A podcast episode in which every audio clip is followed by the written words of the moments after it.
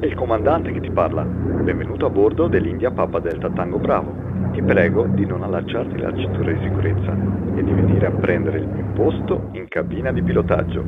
Da questo momento sei tu il pilota del tuo business.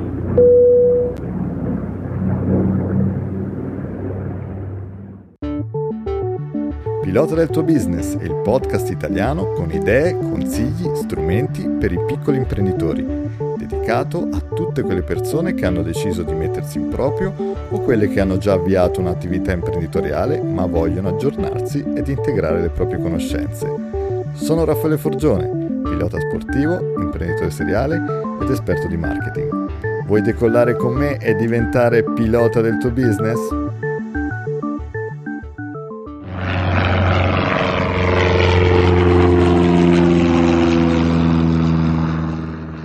Ciao pilota, volevo iniziare questo nuovo volo con dei ringraziamenti a tutti quelli che come te stanno ascoltando il mio podcast assiduamente e che mi seguono sempre con affetto. Grazie. Pilota del tuo business si è posizionato ogni settimana nella top 10 dei podcast di iTunes. Questi risultati mi danno la forza di continuare e di andare avanti con entusiasmo e passione in questo progetto. Grazie ancora. Resto sempre in attesa del tuo commento, del tuo feedback, anche con richieste di argomenti da approfondire. Ora è il momento dell'argomento di questo volo. Le vendite passano dall'imbuto. Torre Raffaele. Avanti, Torre. Ma non dovevi parlare di aerei e di volo in relazione al business? Mi spieghi perché parli di imbuti? Torre, hai ragione, ma questa volta ti parlo di imbuti, dato che non avevo delle metafore nel mondo del volo. Ah, da questa puntata ci sarà la torre di controllo che mi controllerà, appunto, e alla quale chiederò aiuto nei momenti di bisogno e che mi accompagnerà durante tutto il mio volo. Capire il processo di vendita e quello dell'acquisto di prodotti e servizi è fondamentale per potersi considerare piloti del proprio business. Nei business training che faccio in giro per l'Italia mi soffermo per molto tempo sul concetto di funnel di vendita. Funnel appunto in inglese vuol dire imbuto. Ti consiglio di andare su pilotadeltuobusiness.it e vedere lo schema che ti ha preparato Raffaele. Grazie Torre, grazie di aver ricordato questa cosa. L'imbuto di vendita descrive il processo attraverso il quale i clienti sono condotti verso l'acquisto. Il ciclo di vendita è rappresentato come un imbuto dove dall'ingresso superiore entrano i suspect, ossia tutti i potenziali nuovi clienti acquisibili. In seguito coloro che manifestano un interesse concreto per l'azienda e i suoi prodotti diventano prospects e quelli che concretizzano l'interesse fornendo il proprio contatto si trasformano in leads. Infine, coloro che effettueranno un acquisto diventano clienti ed escono dall'imbuto. Torre ci sei? Avanti Raffaele. Potresti dare un piccolo cenno storico di curiosità su questo concetto? Ok.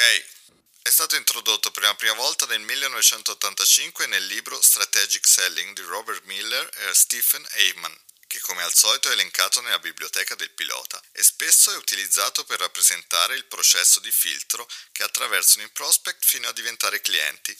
Grazie Torre, grazie di questa spiegazione. In particolare questo strumento d'analisi evidenzia che il processo di vendita inizia con un numero di prospect maggiore di quanti saranno poi i clienti finali, dato che non tutti i prospect diventati in seguito leads arriveranno a decidere di comprare il prodotto o servizio. Infatti, nel compiere il percorso per svariati motivi, i clienti potenziali diminuiscono di numero man mano che progrediscono nel processo perché non sono realmente interessati ad acquistare o perché preferiscono un'altra azienda o perché vengono abbandonati dal venditore o perché sono cambiate le condizioni iniziali, eccetera. Questo restringimento può essere raffigurato con l'immagine di un imbuto, da qui l'utilizzo del termine sales funnel. Ovviamente le fasi intermedie all'interno dell'imbuto cambiano da settore a settore, sia come nomenclatura che in termini numerici. Più sono le fasi del filtro, più è lungo il processo di vendita. Anni fa, quando ho iniziato a lavorare, il contatto con i suspect per generare interesse verso il prodotto o servizio veniva effettuato dal marketing utilizzando gli strumenti tradizionali, quali pubblicità e direct marketing. Una volta ottenuto un primo contatto, la gestione dell'interessato passava ai venditori, alla forza vendita, che cercavano di convertirlo fino allo stato di cliente acquisito.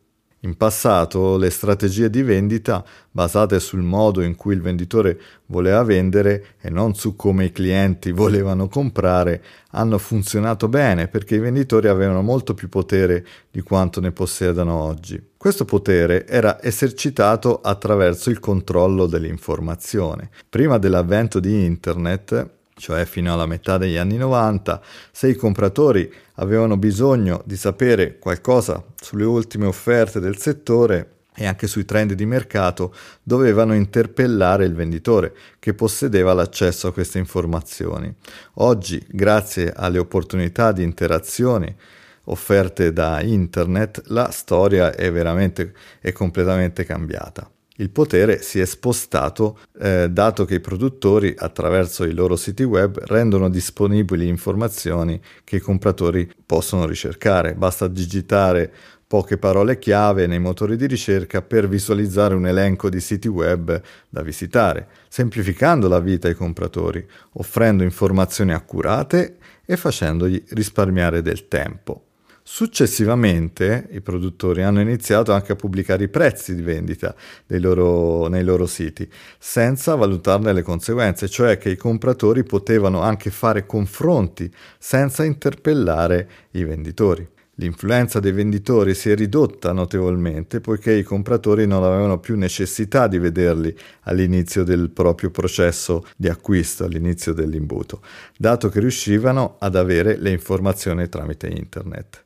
Nel giro di pochi anni il web ha sviluppato una serie incredibile di strumenti informativi. Adesso i compratori possono accedere al sito del venditore e a quello dei suoi concorrenti, ai blog, ai forum, eh, ai social network, per quello possono scambiarsi delle opinioni, possono scaricare facilmente documenti con argomenti a cui sono interessati, i manuali di utilizzo, possono frequentare webinar, leggere reports e white papers eh, e degli ebook, per quello informarsi a fondo prima dell'acquisto. In realtà una parte rilevante della vendita avviene online. Adesso infatti i contatti con il venditore avvengono quasi sempre nelle ultime fasi del ciclo d'acquisto.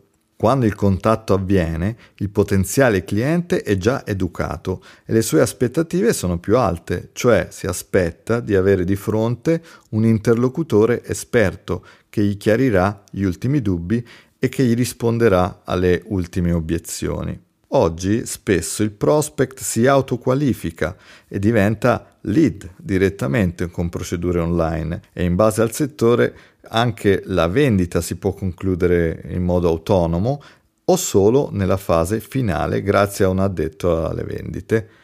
Volevo concentrarmi sul concetto di conversione e sul fatto che grazie all'analisi dell'imbuto di vendita puoi capire meglio le potenzialità del tuo business e fare anche le dovute previsioni. Se ho la possibilità di sapere che da un bacino di suspect ho raccolto un certo numero di prospect, e che da tali prospect a seguito di campagne e attività di marketing ho raccolto un certo numero di leads, ho chiara la mia penetrazione nel mercato potenziale. Se da un certo numero di leads, che curerò e gestirò come un tesoro, otterrò un certo numero di clienti, ho chiaro il tasso di conversione in termini percentuali. Questo valore mi servirà per analizzare le performance del mio eh, del, del mio business, della mia organizzazione, in base a degli standard di settore o semplicemente ai miei standard, che mi permettono di tendere ad un miglioramento delle stesse. Rovesciando l'imbuto potrò infatti sapere con una certa precisione di quante leads avrò bisogno per raggiungere il numero di clienti che mi sono prefissato in termini di target e quali e quante azioni marketing dovrò attivare per poter raggiungere il numero adeguato di prospects. Quello del valore dei leads è un altro concetto che cerco sempre di far capire alle persone che partecipano ai miei business trainings. Ho visto spesso che i piccoli imprenditori non hanno un sistema scientifico per la raccolta, l'archiviazione e la gestione dei leads, perdendo in realtà dei soldi. Approfondirò questo argomento elencando degli strumenti adatti a far questo, ma per il momento voglio che ti sia chiaro il concetto che i leads hanno un valore reale in termini economici ed è per questo che vanno custoditi come fossero dei soldi. Dove li tieni i soldi? Normalmente in un luogo sicuro, portafoglio, borsello, cassaforte, banca e non sicuramente in giro sulla scrivania o in un cassetto, no? Il lead, anche se immediatamente non viene convertito in cliente, può essere utilizzato per azioni di indottrinamento, come le chiamo io, successive che permettono di tenere in piedi il rapporto e mettersi in evidenza periodicamente fino ad arrivare al punto che le condizioni in cui si trovava il potenziale cliente cambino. La situazione finanziaria è migliorata, ad esempio, l'esigenza è diventata improcrastinabile, la percezione del valore dell'offerta è cambiata e che al momento del bisogno abbia presente la tua offerta o il fatto che esisti ancora sul mercato. Possiamo dire che l'imbuto è uno strumento utilissimo non solo per controllare il processo di vendita, ma anche per analizzare dei KPI e tenere sotto controllo lo stato del nostro business. Raffaele. Avanti, Torre. Cosa sono i KPI? Ah, scusa, l'ho lasciato sottinteso perché ne abbiamo parlato nella puntata 4, quella che si intitolava Strumenti di bordo, qual è lo stato del mio business. Ok, copiato. Allora consiglio il pilota in ascolto ad andarsi a sentire la quarta puntata. Bene, per questo volo ho concluso e sono pronto ad atterrare. Io e la torre ti auguriamo cieli azzurri e vola sempre in alto. Alla prossima settimana. Ciao da Raffaele. E dalla torre.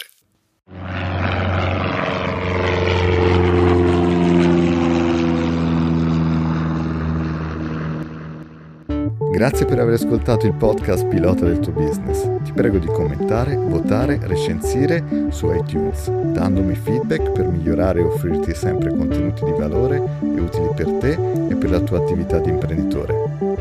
Fai riferimento al sito pilotadeltuobusiness.com e iscriviti alla lista per ricevere il video e il report test gratuito I 10 modi per valutare un mercato. Alla prossima settimana!